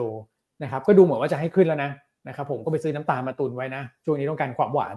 นะครับ แต่ปรากฏว่า คุณภูมิธรรมบอก เดี๋ยวจะเอาน้ำตาลเนี่ย เข้ามาอยู่ในสินค้าควบคุมคำว่าสินค้าสรุปคือไม่ให้ขึ้น แล้วเดี๋ยวจะเอาเข้าคอรมออนุมัติวันนี้เลย แล้วก็มีผลวันพรุ่งนี้เลยพี่อันวันที่หนึ่งเลยครับ อืมโอ้ อันประเทศนี้ก็จะเป็นอย่างเงี้ยคุณอ้วน เหมือนชอบแย่งซีนกันไปแย่งซีนกันมานะเอาจริงตอนแรกที่อยากจะให้ขึ้นราคาน้ำตาล อันนี้ก็เพื่อที่จะเอาใจพี่น้องชาวเกษตรกรถูกไหมอ่า ชาวอ้อยถูกไหมฮะเออแต่พอมีคนนึงบอกอยากให้ขึ้นอีกคนนึงก็บอกว่าฉันกำลังทำนโยบายลดค่าครองชีพอยู่เดี๋ยวฉันจับเป็นสินค้าควบคุมฉันไม่ให้แกขึ้นละอันนี้ก็เอาใจประชาชนนะแต่ฐานลูกค้าคนละกลุ่มกัน ก็เลยไม่รู้ว่าตกลง เวลาจะทำอะไรไม่คุยกันก่อนหรอ นั่นแหละคุณอ้วนคุณแม็กจริงเห็นด้วย แต่แต่ว่ารายละเอียดเขาบอกว่าเดี๋ยวอย่าเพิ่งชาวไร่อ้อยใจเย็นเดี๋ยวเดี๋ยวเขามีมาตรการไปช่วยเนี่ยไปช่วยดูแลราคาอ้อย อ่า เหมือนแบบพวกอะไรนะดูแลราคาข้าวหรือว่าแบบมันสับปะหลังอะไรอย่างเงี้ยนะครับ เดี๋ยวเขาขอขอโทษก่อน เออ ประมาณนั้นใช่ครับแต่ก็อย่างที่พี่อันบอก น่าจะคุยกันให้จบก่อนไหมแล้วค่อยออกมาตรการอะไรออกมา ใช่ ไม่ใช่ให้ข่าว เปลี่ยนไปเปลี่ยนมาเนาะเหมือนแต่ละคนก็ต่างคนต่างให้ข่าวเนาะแล้วนโยบายช่วยเหลือต่างๆเนี่ยคือจริง ๆ ตอนเนี้ย อันก็อยากจะเป็นกระบอกเสียงให้กับตลาดทุนนะ คืออยากจะให้รัฐบาลเนี่ย หันมามองเอ่ออุตสาหกรรมหลักทรัพย์บ้างนะครับเนอะเพราะว่าคุณก็ช่วยคนนู้นช่วยคนนี้ นะฮะเรื่องของ digital wallet ต่างๆ เนี่ยก็เหมือนกับว่าจะทำให้ชนชั้นกลางที่มีเงินเดือนในระดับหนึ่งอาจจะไม่ได้เข้าข่าย ซึ่งอันนั้นเรายินดี เพราะเราคิดว่าการช่วยผู้ที่เอ่อมีความจำเป็นต้องช่วยเนี่ยเป็นสิ่งที่ดี แต่เราก็อยากเห็นมาตรการอื่น ๆ หรือมาตรการใด ๆ ที่มาช่วยธุรกิจหลักทรัพย์บ้าง ใช่ไหมฮะอย่าง LTF เนี่ยที่มันก็เป็นกระแสเนอะที่เอ่อนักลงทุนก็เรียกร้องอยู่เนอะเนี่ยถ้ามันมี LTF กลับมาเนี่ย มันก็จะช่วยเนอะทั้งอุตสาหกรรมหลักทรัพย์ ทั้งอุตสาหกรรมของกองทุนอย่างเงี้ย ถูกไหมครับอ่าแล้วก็ช่วยเรื่องของตลาดหุ้นด้วยนะครับ ดังนั้นก็อยากจะให้อ่ผู้ที่เกี่ยวข้องเนอะก็อยากจะให้หันมามองบ้างอุตสาหกรรมหลักทรัพย์ตอนนี้วอลลุ่มมันเถื่อนแห้งมากๆสี่หมื่นวันไหนสี่หมื่นห้าหมื่นถือว่าดีนะวันไหนไม่ดีคือสามหมื่นกว่าแล้วว่าตอนเนี้ยนะครับ ซึ่งพี่ๆน้องๆ พวกเราชาว โบรกเกอร์เนี่ยก็อยู่กันด้วยความยากลำบากจริง ๆ แล้วเราก็คงต้องช่วยกันให้ผ่านพ้นความลำบากครั้งนี้ไปให้ได้เนอะซึ่งมันคงกินเวลาอีกหลายเดือนแล้วเพราะตลาดทั่วโลกมันไม่เอื้อด้วยนะครับ ใช่ครับ แต่ก็อยากให้ภาครัฐเนี่ยจะช่วยมองตรงนี้นิดนึงเนอะว่าเราก็อยากให้ฝนมันตกทั่วฟ้า ใช่ไหมฮะ ถึงว่าเราจะเป็นชนชั้นกลางจะเป็นส่วนใหญ่เนอะแต่อันก็คิดว่า เออมันก็ ถ้าชนชั้นกลางไปต่อไม่ไหวเนี่ย ใครจะเป็นกำลังซื้อในการซื้อสินค้าของประเทศ อืม จริงฮะ เห็นด้วยฮะ เห็นด้วย เออพี่อันพูดก็ดีนะ อันนี้มันก็จะเป็นการปิดแกลบด้วยนะ ที่บอกว่า เอ๊ะพอไปรอดิจิตอลมันเลทแล้วก็หายไปก็ตรงเนี้ย ผมว่าช่วยได้แล้วก็ใช้งบประมาณไม่เยอะ เพราะว่ามันเป็นเรื่องของการไปลดหย่อนภาษี ถูกไหมครับ แล้วก็ LTF ในแต่ละปีอะคือ ใช้งบประมาณไม่เยอะ แต่ว่าเม็ดเงินเข้ามาในตลาดทุนเนี่ยเยอะนะนะครับเพราะว่า LTF แต่ละปีเนี่ยประมาณสักสองหมื่นล้านนะตามสถิติในอดีตที่ซื้อกันเนี่ย ก็พยุงได้อะใช่คือถ้ามันมีมาตรการเข้ามาเนี่ย อันว่าข้อดีคือด้วยวอลุ่มตลาดที่บางเฉียบเนอะเวลาขึ้นมันก็ขึ้นได้ง่าย แล้วพอมันมีมาตรการเข้ามาเนี่ยเซนดิเมนต์มันเปลี่ยนเนอะคนที่อยากจะอยากขายก็อาจจะเออฉันรอฉันไม่ขายละแต่รอหุ้นขึ้นค่อยขาย ถูกไหมมันก็ทำให้ทั้งแรงซื้อมันเพิ่ม ทั้งแรงขายมันลด ถูกไหมฮะ มันก็จะช่วยให้เนี่ยนักลงทุนก็มีกำลังใจมากเพิ่มขึ้นเนอะไอซีก็มีกำลังใจเนอะเพิ่มขึ้นเนอะธุรกิจหลักทรัพย์เราก็จะได้ดีขึ้นนะเราก็เป็นกระบอกเสียงแทนพี่ๆทุกคนในอุตสาหกรรมหลักทรัพย์ละกันเพราะยวนต้าเราเนี่ยทำธุรกิจด้วยความมีจริยธรรมเนอะเราก็จะมองภาคอุตสาหกรรมโดยรวมเป็นหลัก นะครับเพราะฉะนั้นทั้งนี้ทั้งนั้นเนี่ยช่วงนี้เนี่ยเราก็อยากจะแนะนำแบบตรงไปตรงมาเลยนะฮะเรื่องของการเทรดหุ้นอย่างเดียวเนี่ยอาจจะทำให้พี่ๆไอซีในระยะยาวเนี่ยอาจจะต้องปรับตัวมากขึ้นละฉะนั้นหยวนต้าเราเนี่ยจุดเด่นก็คือเรามีบทวิเคราะห์ที่มีคุณภาพ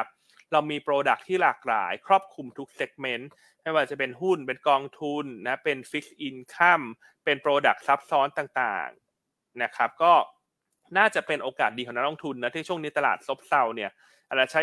เป็นเวลาในการเรียนรู้ product ใหม่ๆนะซึ่ง ELN ที่คุณอ้วนออกบทวิเคราะห์ไปเนี่ย อันนี้ทุกคนอาจจะคุ้นชินละ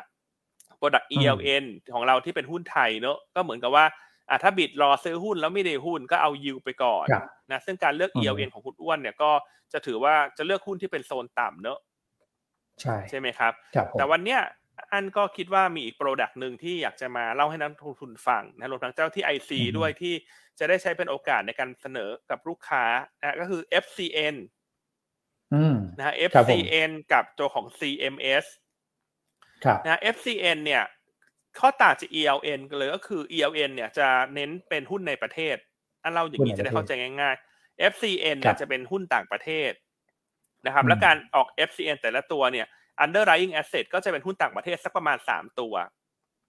ครับนะครับ แต่ข้อดีก็คือ ELN เนี่ย ถ้าให้สไตล์พายที่เท่ากัน FCN จะให้ยิวที่สูงกว่า เพราะว่าความผันผครัวนบมันมากกว่า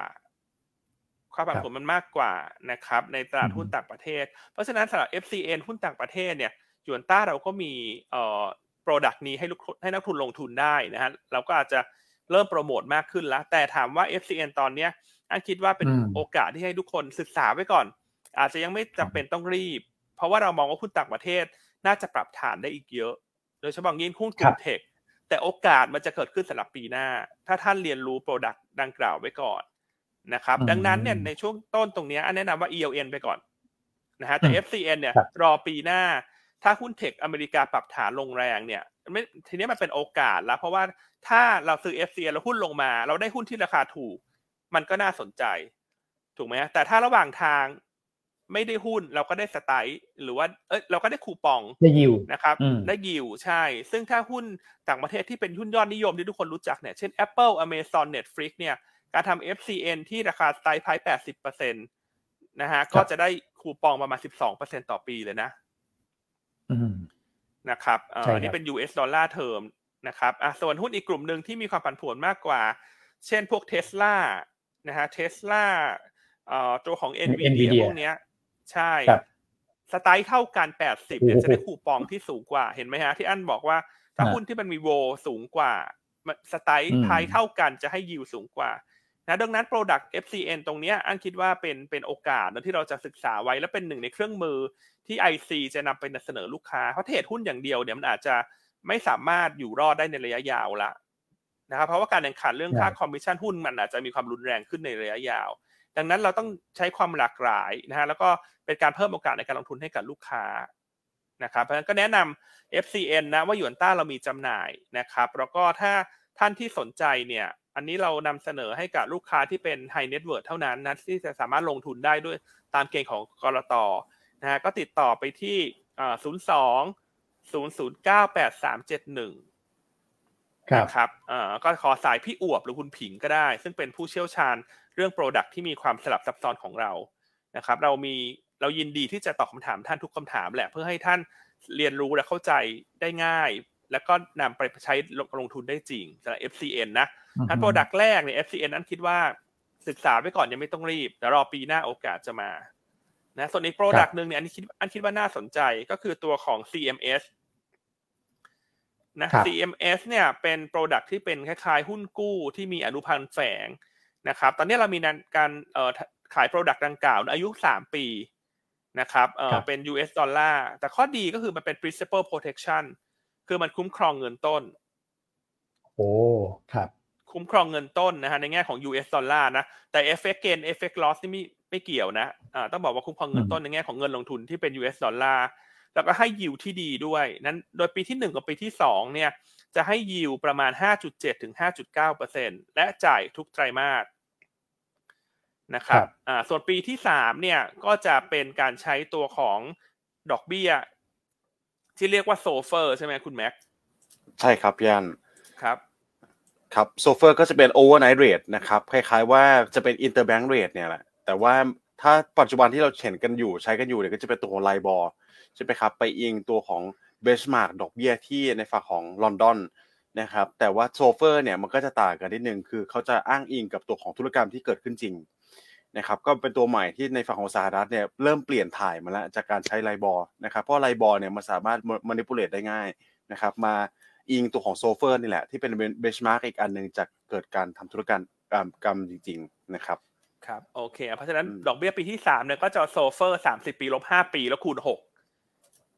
อ่านตีความหมายให้เข้าใจง่ายๆ แล้วกัน คือถ้า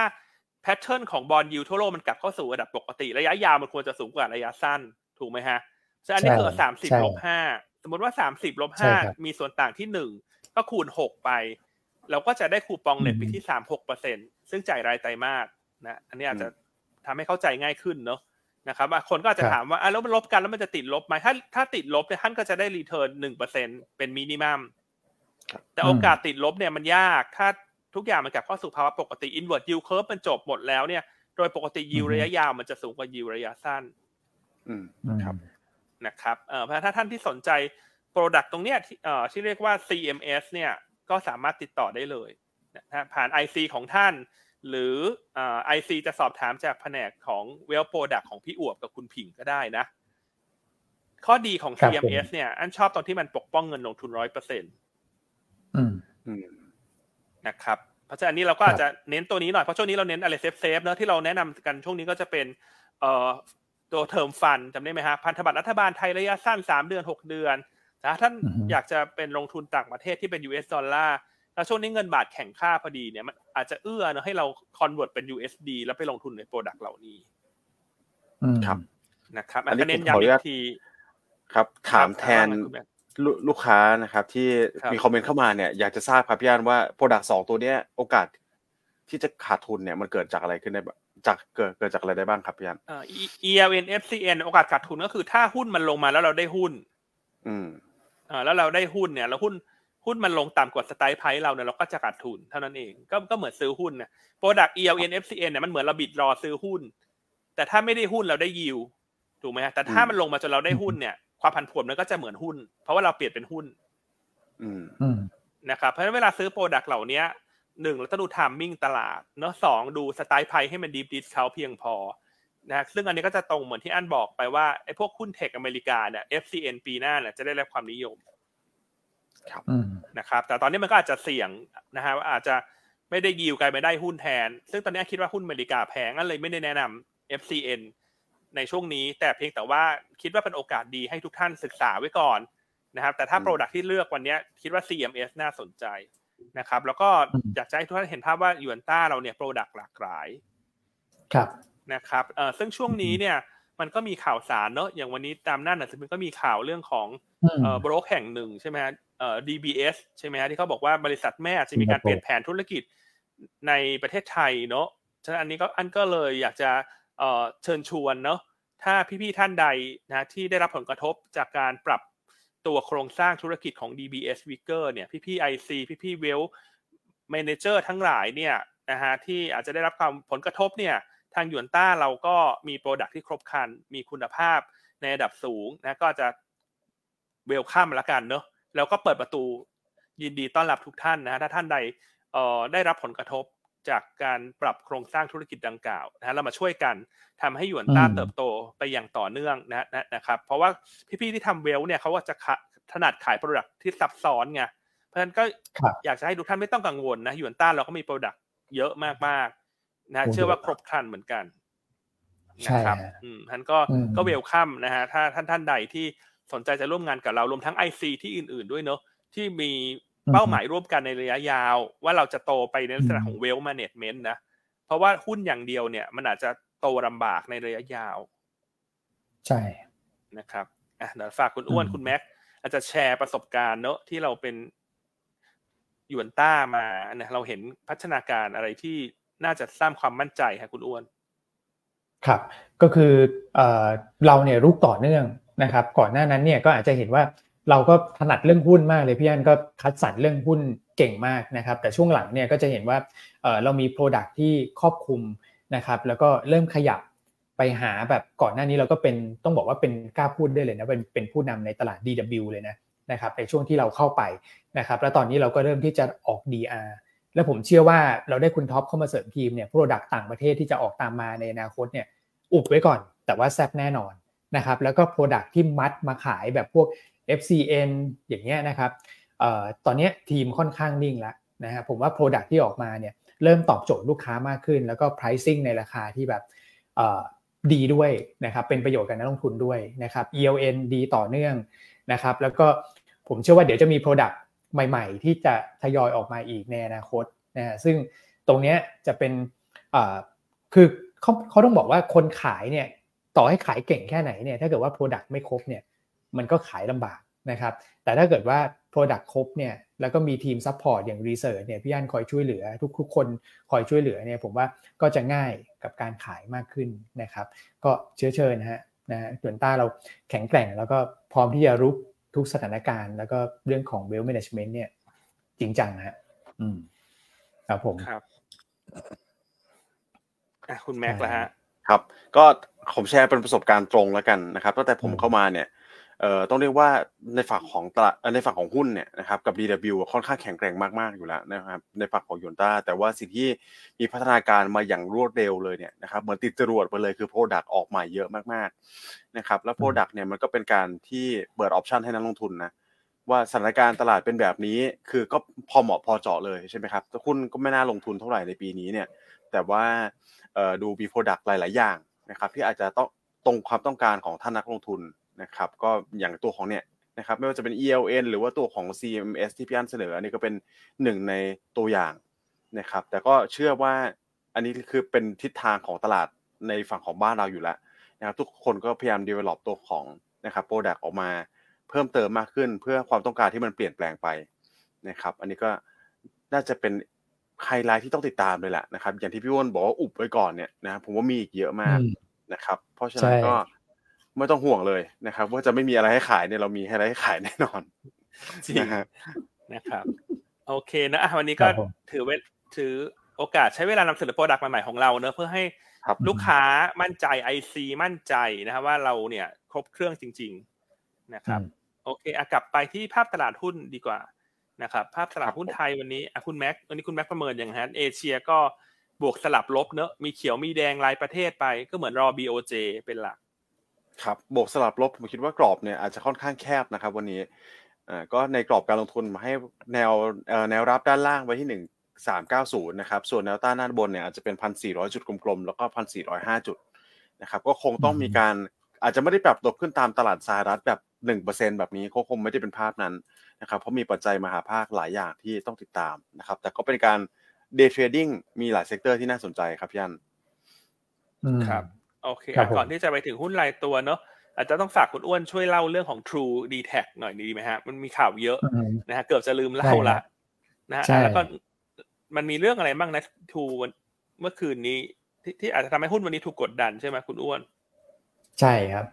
ผมว่าสองเรื่องเรื่องหลักนะครับ เรื่องแรกเนี่ยเราก็คิดว่าโอ้จบไปแล้วนะครับ ก็คือการรวมกันระหว่าง True กับ d t แทนะครับ คราวนี้เนี่ยเป็นศาลปกครองสูงสุดนะครับ สั่งให้ศาลชั้นต้นเนี่ยรับในเรื่องของการพิจารณาจากข้อร้องเรียนของมูลนิธิเพื่อผู้บริโภคนะครับ ก็ให้รับเข้ามาพิจารณาในการควบรวมกันระหว่าง True กับ d t แทนะครับ คือผลที่เกิดขึ้นเนี่ยไม่ใช่ว่าจะไป ย้อนกลับในทันทีคงไม่ใช่นะครับ อันนี้ก็คงจะรับมาพิจารณาก่อนให้เป็นไปตามกระบวนศาลนะครับ ก็คือชั้นต้นชั้นกลาง แล้วก็ชั้นสุดชั้นสูงสุดนะครับ ระยะเวลาในการพิจารณาเนี่ยถ้าเกิดผ่านสามศาลเนี่ยแล้วก็เป็นเรื่องระหว่างรัฐบาลกับเอกชนเนี่ยใช้เวลานานแน่นอนนะครับ คุณต้องก็ประเมินว่ามีเวลาเอ่อคือโดยปกติเนี่ยก็มากกว่าแบบเป็น 2 ปีขึ้นไปนะครับ เพราะฉะนั้นเนี่ยผลกระทบที่เกิดขึ้นระยะสั้นเนี่ยมันก็จะเป็นเชิงเซนิเมนต์แหละนะครับ ก็อาจจะเป็นเซนิเมนต์แบบ กดดันนิดหนึ่งในช่วงสั้นตรงนี้นะครับ กับอีกประเด็นหนึ่งฮะก็คือเป็นเรื่องของการแจ้งความคืบหน้ากรณีพิพาทในการเอ่อเรียกผลประโยชน์ตอบแทนส่วนเพิ่ม ก็คือตัวของ interconnection charge นะฮะเด็กรุ่นใหม่เนี่ยไม่รู้จักแล้วพี่อัน interconnection charge access charge ถ้าเชื่อมโยงอืมโครงข่ายค่าเชื่อมโยงโครงข่าย ระหว่างกันสมัยก่อนเนี่ยเวลาโทรหาข้ามโครงข่าย มันก็ต้องเสียค่าเชื่อมโยง มันก็เลยมีโปรโมชั่นว่าโทรในโครงข่ายเดียวกันนะโทรฟรีอะไรอย่างเงี้ยนะครับอืมก็ใช่ใช่ไหมตอนนั้นน่ะ in net off net น่ะ คือคุณแม็กอาจจะไม่ทันเนอะแต่แต่ In net คุณอ้วน off net เขาทันใช่ผมไม่ทันผมพยายามอ่านข่าวดูแล้ว ผมว่าต้องทำความเข้าใจนิดนึงครับพี่อันวิวอน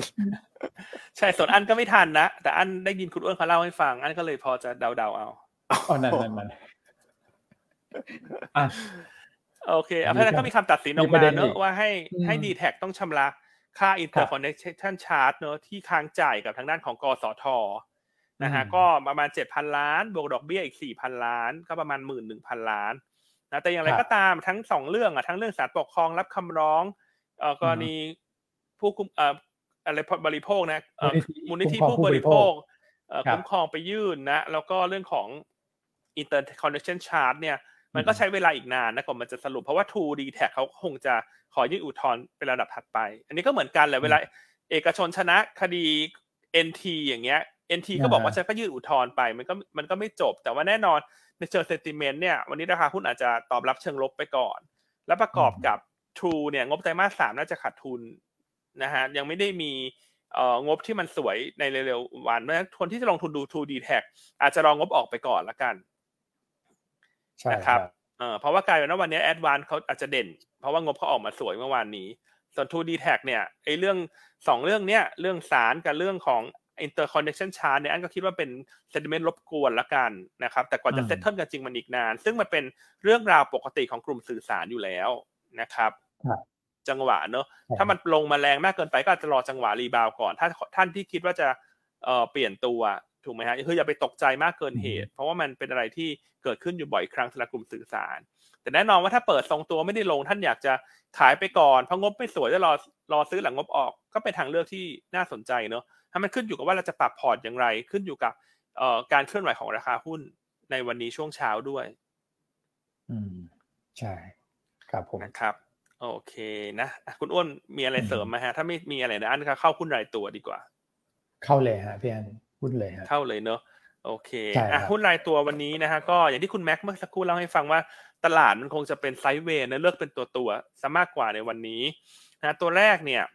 เราเลยเลือก ADVANC นะฮะเพราะงบออกมาเมื่อคืนถือว่างบสวยครับนะครับกำไรปกติเนี่ยเจ็ดพันหกนะกำไรอืมสุทธิคือแปดพันสองกำไรปกติเนี่ยที่เจ็ดพันหกเนี่ยโตยี่สิบสองเปอร์เซ็นต์เยียและหกเปอร์เซ็นต์ Q on Qนะฮะอันนี้ข้อดีคือ เราเห็นอาปูมันเพิ่มขึ้นละ ทั้งธุรกิจมือถือและธุรกิจบอร์ดแบนด์ครับนะครับอืมซึ่งอันนี้สะท้อนผ่านให้เห็นถึงการแข่งขันด้านราคาที่ลดลงแล้วก็คือ a d v a n c e เนี่ยได้อานิสงส์จากการควบรวมระหว่าง d t แทกับ True ด้วยเช่นกันครับเพราะว่าทุกคนก็เหมือนกับ manage เรื่อง quality เป็นหลักแล้ว อาจจะไม่ได้แข่งกันที่ราคาตรงๆนะครับ อาจจะแข่งกันที่คุณภาพโครงข่าย แข่งกันที่ประสบการณ์ของผู้ใช้งาน ซึ่งเงินเนี้ยเขาจะเป็นบวกกับ bottom line ของอุตสาหกรรม ซึ่ง a d v a n c e ข้อดีคือกำไรมันขึ้นได้เร็วกว่าเนอะเพราะไม่มีค่าใช้จ่ายต่างๆ มารบกวนเทียบกับ d t แทกับ True เนี่ยอาจจะมีค่าใช้จ่ายด้านการควบรวมกิจการมารบกวนหรือสักสองไตรมาสแต่ปีหน้า d t แทและ True เนี่ยจะเห็นค่าใช้จ่ายที่ลดลงอย่างมีนัยสำคัญเหมือนกัน เพราะฉะนั้นถ้ามองแบบอืมระยะสั้นกำไรสวยต่อต่อเนื่องนะ ก็คือ Advance ก็แนะนำสะสมนะฮะแนวต้าน225 บาทอืมครับ ส่วนผตัวมที่สองเนี่ยก็แนะนำตัวของ KJL ที่เมื่อวานนี้คุณเอ็มนะฮะมีการพรีวิวผลประกอบการออกไปแล้ว เราคาดการณ์กำไรไตรมาสสามของ KJL ที่ 44 ล้านบาท จะเป็นระดับสูงสุดใหม่รายไตรมาสของบริษัทนะฮะเติบโตอืม35% year on year และ 11% Q on Q นะครับ KJL เนี่ยได้ประโยชน์เนอะจากการเติบโตของเอ่อโรงงานในนิคมอุตสาหกรรมที่เคลื่อนย้ายฐานการผลิตมานะฮะนโยบายโครงสร้างพื้นฐานของประเทศเนี่ยทำให้เกิดแหล่งชุมชนใหม่ๆ นะฮะก็จะทำให้ความต้องการใช้ตู้ไฟฟ้าเนี่ยมันเพิ่มขึ้น ซึ่ง KJL เนี่ยเป็นผู้เล่นหลักในอุตสาหกรรมดังกล่าว ราคาอืมปัจจุบัน PE 10 เท่า Dividend Yield 5%ถือว่าน่าสนใจนะครับ ก็แนะนำสะสมหรือจะเก็งกำไรงบไตรมาส3ควบคู่ไปโดยก็ได้ งบน่าจะออกในช่วงสักประมาณสัปดาห์ที่ 2 ของเดือนตุลาของเดือนพฤศจิกายนของเดือนหน้านะครับครับตัวตัวที่สามเนี่ยวันนี้เราคิดว่าด้วยบรรยากาศของ เอ่อเงินบาทที่แข็งค่า bond yield ทั่วโลกที่ soft ลงมาเนี่ยอย่างที่คุณแม็กเล่าในช่วงกลางรายการเนี่ยวันนี้ก็คิดว่ากลุ่มโรงไฟฟ้า มันน่าจะต้อง rebound แล้วนะ คือเมื่อวานเนี่ย GPSC ควรจะ rebound นะแต่พอโดน EA ลงแรงขนาดเนี้ยมันก็ฉุด sentiment ทั้งกลุ่มลงมา แต่จริงๆ ถ้าดูเป็นครับตัวตัวๆดูเป็นเรื่องราว ดูเป็น story เนี่ยปัจจัยลบของ EA เขาเป็นปัจจัยลบเฉพาะตัวที่นักลงทุน concern แต่ GPSC เนี่ยไม่ได้มีข่าวลบอะไรที่ เป็นเอ่อปัจจัยลบแบบนั้นแล้วนะฮะในช่วงสั้นๆตรงนี้นะขณะที่งบไตรมาสสามก็น่าจะสวยประเมินที่ 1,500 ล้านบาท เติบโต 300% year on year และ Q on Q ซึ่งจะเป็นระดับสูงสุดในรอบ 7 ไตรมาสเลยทีเดียวนะครับดังนั้นก็แนะนำเก่งกำไร GPSC แล้วกัน เพราะว่าบาทแข็งเอ่อบอลยูซอฟนะครับแล้วก็เริ่มเห็นการซื้อประคองอย่างต่อเนื่องของนักลงทุนสถาบันในประเทศนะแนวต้าน 40 บาทและ 42 บาทครับ นะส่วนการกุลเสริมสร้าง power อืมหรือตัวพรามโรดเนี่ย อันคิดว่าจะเคลื่อนไหวในทิศทางเดียวกันเพพียงแต่ว่ากลุ่มโรงไฟฟ้าเนี่ยมันต้องรอตัวใดตัวหนึ่งขึ้นมาเป็นลีดเดอร์ก่อน มันถึงจะฟื้นตัวไล่ไปจากตัวใหญ่ตัวกลางตัวเล็กนะครับ เพราะฉะนั้นอันคิดว่า EA ลงด้วยปัจจัยเฉพาะตัวของเขานะ เราก็ไม่ต้องไปตกใจขายทุกตัวในกลุ่มตามนะ เพราะว่าธุรกิจก็ต่างกัน ถูกไหมฮะ valuation ก็ต่างกันแต่เทคนิคมันคล้ายกันหมดตอนนี้ ถูกไหมฮะแต่เมื่อใดก็ตามที่มันมีตัวใดตัวหนึ่งที่มันฉีกออกจากกลุ่มได้เนี่ย มันก็จะทำให้เม็ดเงินมันอาจจะพุ่งเป้าไปที่ตัวนั้นๆเนอะนะครับมันก็แชร์ประมาณนี้เนอะว่าก็คือรอรีบาวและกลุ่มโรงไฟฟ้า อืมครับผมนะครับอะส่วนตัวสุดท้ายวันนี้คุณแชมป์เลือกตัวไหนมาฮะคุณอ้วน CPO ครับ วันนี้ CPO เนี่ย คุณแชมป์ให้แนวต้านอยู่ที่ 57.5 นะครับ แล้วก็ แนวรับ 56.75 แล้วก็ stop loss ถ้าต่ำกว่า 54 CPO นี่ก็ลงมาลึกนะครับ แล้วก็เริ่มฟื้นตัวกลับขึ้นได้นะครับ คุณแชมป์มองว่าทางเทคนิคเนี่ย RSI เริ่มเกิดสัญญาณ bullish divergence นะครับ แล้วก็ candlestick ก็คือตัวแท่งเทียนตัวนี้นะครับมีแท่งสีเขียวนะครอบคลุมแท่งสีแดง มันเป็นภาพสะท้อนการเกิด technical rebound นะก็เลยเรียกมานั้นก็ดูสวยนะนะครับทิ้งหางด้วยแล้วก็แท่งเขียวเข้มด้วย น่าจะฟื้นกลับขึ้นมาได้นะครับ โอเคฮะวันนี้ครบถ้วนแล้วก็วันสุดท้ายแล้วใช่ไหมสำหรับการโหวตนะครับ ก็ขอแรงทุกท่านอีกสักนิดนึงนะฮะให้คุณแม็กซ์สุดหล่อเขาทิ้งท้ายไม่ดีแพ้แล้วความขอคะแนนเสียงด้วยนะแล้วก็จะไปให้กำลังใจพี่ๆน้องๆในอุตสาหกรรมหลักทรัพย์ไปด้วยนะคุณแม็กซ์ช่วงนี้หลายๆท่านก็คงจะรู้สึกท้อถอยเนอะแต่เราอย่าท้อถอยเนอะไม่ว่าเราจะเอ่อทำงานในส่วนงานใด back office นะฮะตัวของsupport ตัวของ front office เนี่ย ตลาดมันเป็น cycle เป็นรอบๆเนอะสุดท้ายแล้วเราก็จะผ่านไปครับพี่แต่ระยะเวลามันก็ต้องใช้เวลาพอสมควรนะฮะครับก็อย่างที่พี่อันบอกเลยนะครับว่าถ้าจากการขึ้นการลงของตัวของตลาดหุ้นเนี่ยมันก็ค่อนข้างชัดเจนนะครับหลังจากที่เราผ่านตัวของโควิด -19 มาได้เนี่ยนะครับก็ enjoy กับตัวของ QE มาตลอดนะครับแต่ว่าตอนนี้ก็เป็นการปรับฐาน correction แล้วปีนี้จะลำบากหน่อยนะครับในทุกส่วนงานเลยผมคิดว่านะครับสำหรับตัวของ โบรกเกอร์นะครับไม่ว่าจะเป็น front office back office เนี่ยได้รับผลกระทบกันทั้งหมดทั้งสิ้นเลยนะครับเพราะฉะนั้นก็อยากจะเป็นกำลังใจให้รวมถึงนักลงทุนด้วยนะครับนักลงทุนก็ต้องได้รับกำลังใจแบบเยอะหน่อยนะปีนี้นะครับแต่ก็คิดว่าน่าจะอดทนรออีกนิดนึงนะครับสำหรับปีนี้ปีหน้าเนี่ยเดี๋ยวก็น่าจะมีพัฒนาการที่ดีขึ้นแหละนะครับก็รอติดตามกัน แล้วก็รอหาจังหวะกัน ตอนนี้ก็อย่างที่พี่อันบอกเก็บกระสุนไว้ก่อนนะครับ สำหรับตัวของ w o r d A IAA นะครับก็ของสุดท้ายแล้วสำหรับใครที่อยากจะเข้ามาลองดูว่าจบตุลาคมแล้วเป็นยังไง แล้วไม่ได้ฟังรายการของเราหรือว่ายังไม่ได้โหวตนะครับก็รบกวนขอแรงสนับสนุนจากทุกท่านเลยนะครับไม่ว่าจะเป็นจากท่านเองหรือว่าเพื่อนเพื่อนครอบครัวเนี่ยไม่ได้ลงทุนก็สามารถโหวตได้นะครับก็ขอแรงส่งเฮือกสุดท้ายหน่อยละกันนะครับหยวนต้าเราจะได้เข้ารอบไปประกวด เอารางวัลมาปีนี้ให้ครบทั่วเลยใช่ไหมครับอัน ครับแล้วก็สุดท้ายเมื่อกี้เกือบลืมเนอะมีหลาย ๆ ท่านไลน์มาถามอันว่าเอ่อถ้าสนใจจะย้ายงานมาอยู่หยวนต้าเนี่ยติดต่ออะไร เพราะเมื่อกี้เราให้เบอร์คุณผิงไปเนอะเรื่องของ product ที่มีความซับซ้อนนะฮะอันเน้นอีกทีหนึ่งนะ ติดต่อคุณผิงแต่เจ้าหน้าที่ IC หรือลูกค้าที่สนใจโปรดักที่มีความสลับซับซ้อนเนี่ย เบอร์ศูนย์สองศูนย์ศูนย์เก้าแปดสามเจ็ดหนึ่งนะครับคุณผิงก็เป็นผู้เชี่ยวชาญนะฮะจะให้คำปรึกษาท่าน นะฮะเอ่อท่านไทยส่วนใครที่เป็นสาวๆจะโทรหาคุณผิงก็เรียนเชิญนะนะฮะก็ยินดียินดีนะ แต่ว่าขอคุยเรื่องงานก่อนนะฮะส่วนเจ้าหน้าที่ไอซีเนอะที่อาจจะประสบเรื่องของเอ่อการปรับโครงสร้างในโบรกเกอร์นะที่เกิดขึ้นเนี่ยต้องการจะร่วมงานหยวนต้าก็สามารถติดต่อได้ที่ 0 2 0 0 9 8พันนะฮะแล้วก็ขอสาย